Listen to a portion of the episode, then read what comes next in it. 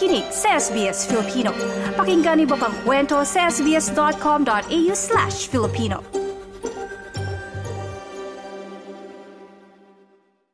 Magandang umaga sa iyo, Maridel. Tama ka, nandiyan lang ako sa Melbourne nung nakaraang weekend.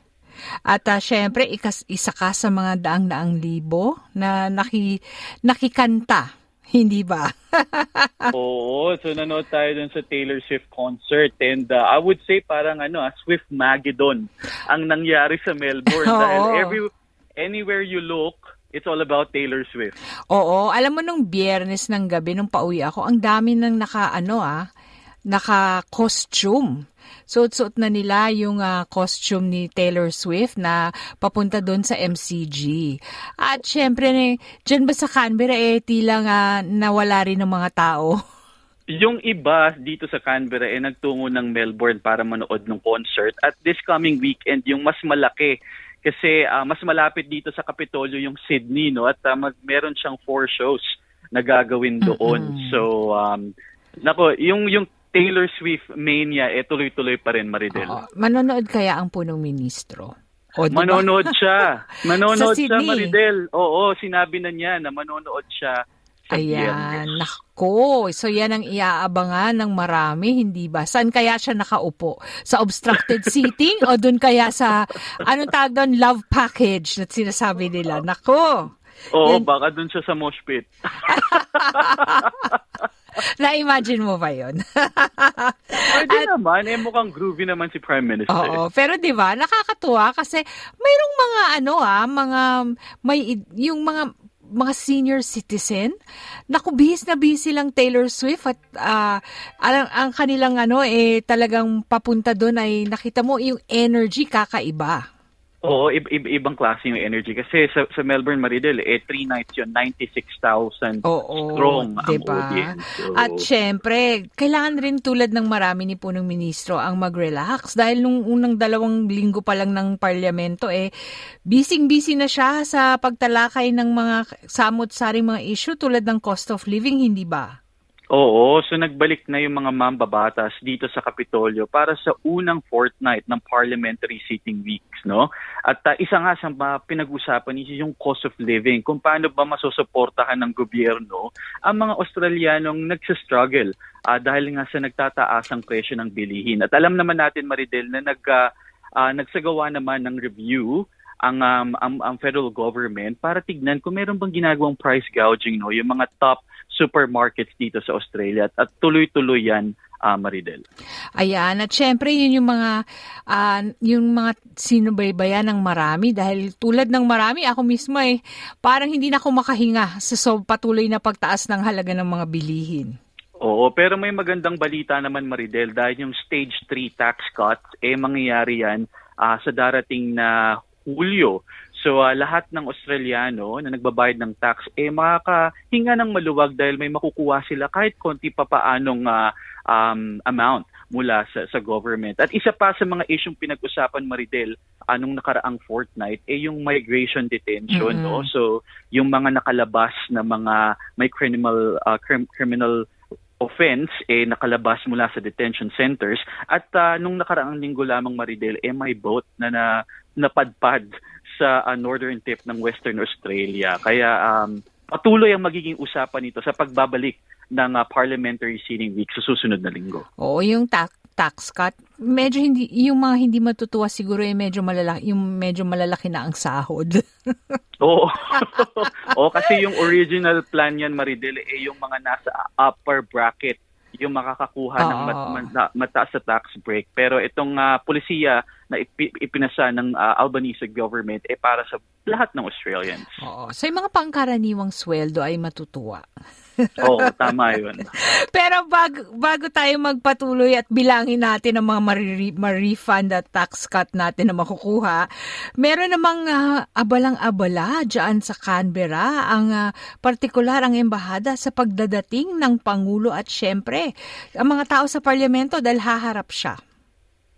Sa isang monumental event o pagkakataon, Maridel, magbibigay ng talumpati si Philippine President Ferdinand Marcos Jr. sa Australian Federal Parliament sa ika-29 ng Pebrero.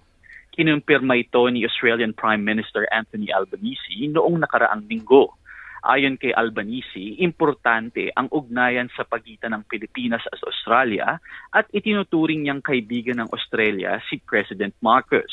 Nagpulong si Albanese at Marcos nang bumisita ang Australian Prime Minister sa Pilipinas noong Setyembre 2023, ang unang bilateral visit ng isang Australian leader sa loob ng 20 taon kung saan inanunsyo ang strategic partnership sa pagitan ng dalawang bansa. Matapos ang talumpati na gagawin niya sa Parliament House, dadalo naman siya si Marcos sa ASEAN Special Summit sa Melbourne para sa pagdiriwang ng 50th anniversary ng dialogue sa pagitan ng Australia at mga bansa sa Southeast Asia. Ayan, yan yung magiging ikangalay buhay na buhay ang Melbourne sa darating na Marso dahil dito magaganap ang ASEAN. Pero lalo na ang mga kababayan natin dahil lalo na dito sa mga magaganap na mga special meeting ng Pangulong Marcos. Magkakaroon kaya dyan sa Canberra? Oo, inaabangan pa natin yung anunsyo ng embahada. Baka magkaroon siya ng community events o kaya yung makikipagpulong siya sa mga industry o Philippine industry or businesses na nag-ooperate dito sa Australia. Pero inaabangan pa natin yung update at ibabalita natin yan dito sa SBS Filipino. Maliban dyan, abala rin ang mga Pinoy sa naganap na National Multicultural Festival. Lalo na yung ano ba itong tinatawag nila sa ASEAN na pagtitipon ng mga miyembrong bansa. At syempre yung Love the Philippines. Oo, yung Love the Philippines campaign. Mula sa mahigit na 170 na bansa ang nagsama-sama para ipagdiwang ang National Multicultural Festival sa Kapitolyo noong nakaraang weekend. 300 performance groups, 270 stalls, 24 cultural showcases sa 8 stages ang bumida ngayong taon.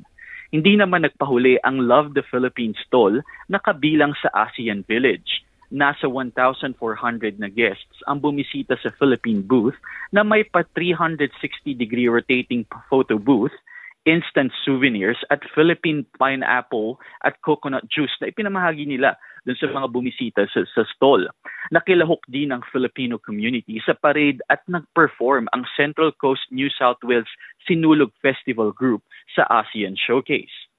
Tuloy-tuloy naman, Maridel, ang mga kaganapan dito sa Kapitolyo. Ang taunang Royal Canberra Show na may mga animal pavilion, motocross performance, fireworks at rides ay magaganap sa darating na weekend, 23 hanggang 25 ng Pebrero. Ayan, so dyan ka ba ngayong weekend, Daniel? Nandito tayo sa Canberra this weekend kasi parliamentary sitting week ulit sa susunod na linggo. Ayan, pero bago dyan ay magre-relax ka muna sa Royal Canberra Show. Titignan natin yung mga yung pig racing. So meron silang pig racing, meron silang grand parade, meron silang mga BMX display. So yun yung tauna naman ginagawa yan, Maridel, dito. At meron din silang bukod dun sa mga performances and showcases and racing, and meron din silang mga rides.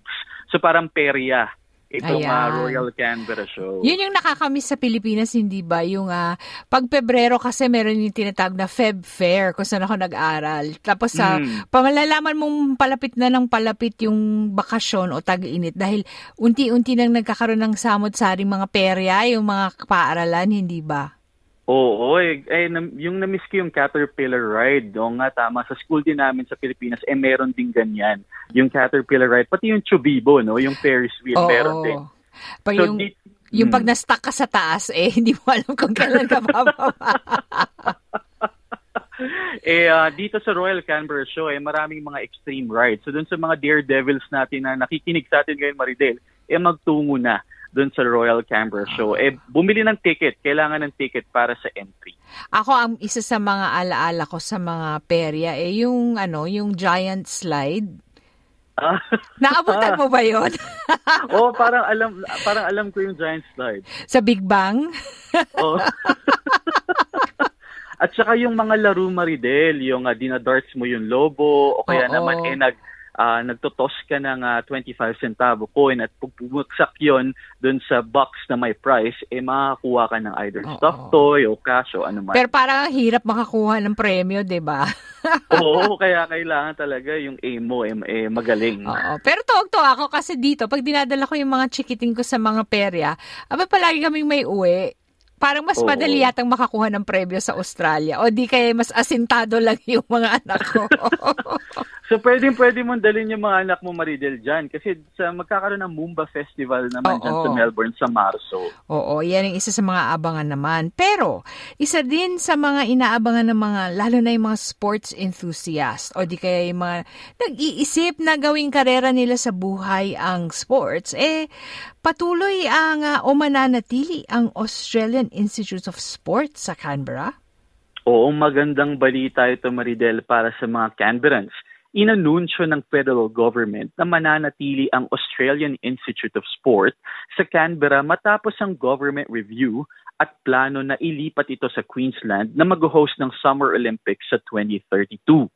Gayunpaman, may concern ang Australian Sports Commission sa estado ng institute na ayon sa kanila ang kalidad ng accommodation ay below par, na maaring mag-discourage sa mga atleta na nais mag-ensayo doon. Inaasahan na paglalaanan ng pondo ng federal government ang facelift ng stadium sa darating na budget announcement sa Mayo. Kabilang sa mga i-redevelop ay ang Canberra Stadium na parte ng Australian Institute of Sport Precinct. Oo, diyan ang mga premiadong atleta nag-eensayo at nagpapakadalubhasa, hindi ba? Oo, ibinalita na natin itong, Maridel, noong mga nakaraang linggo dahil nga ang mga Canberrans ay tutol doon sa idea na ilipat ito sa Queensland dahil doon sa Olympics na ito ay strong institution na dito sa Canberra. Kaya masayang-masaya yung mga tao dito. At syempre yung mga sports enthusiast ng mga Pinoy, isa yan sa mga pinapasyalan nila pag pumunta sila sa Canberra. Oo, tsaka yung rugby team dito ng ACT, no? Yung sa NRL, yung Canberra Raiders, doon sila naglalaro sa Canberra Stadium na parte nga ng AIS. So, medyo dilapidated na yung stadium na ito, Maridel. Kaya kailangan na talagang magkaroon ng major renovation. Ayan. So, abangan natin ang mga updates dyan at syempre, abangan natin ang mga kaganapan sa embahada, lalo na sa paghahanda ng nalalapit na pagbisita ng Pangulong Ferdinand Marcos Jr. dito sa Australia at pagharap niya sa parlamento. At syempre, mga karagdagang magandang balita rin, mga tax cuts ang aasahan sa darating na Hulyo, Daniel. Tama yun, Maridel. Hanggang sa susunod, Daniel. Maraming salamat. Walang anuman. Ito si Daniel Dellanya, naghahatid ng balita mula Canberra para sa SBS Filipino. Maraming salamat, Daniel. At syempre, subaybayan ang mga pinakahuling kaganapan sa sbs.com.au/Filipino sa aming website page, SBS Filipino ang aming Facebook page at SBS Audio App para mapakinggan niyo muli ang mga balitang inihatid ni Daniel Dellanya at mga samot-saring balita aming inihanda para sa inyo.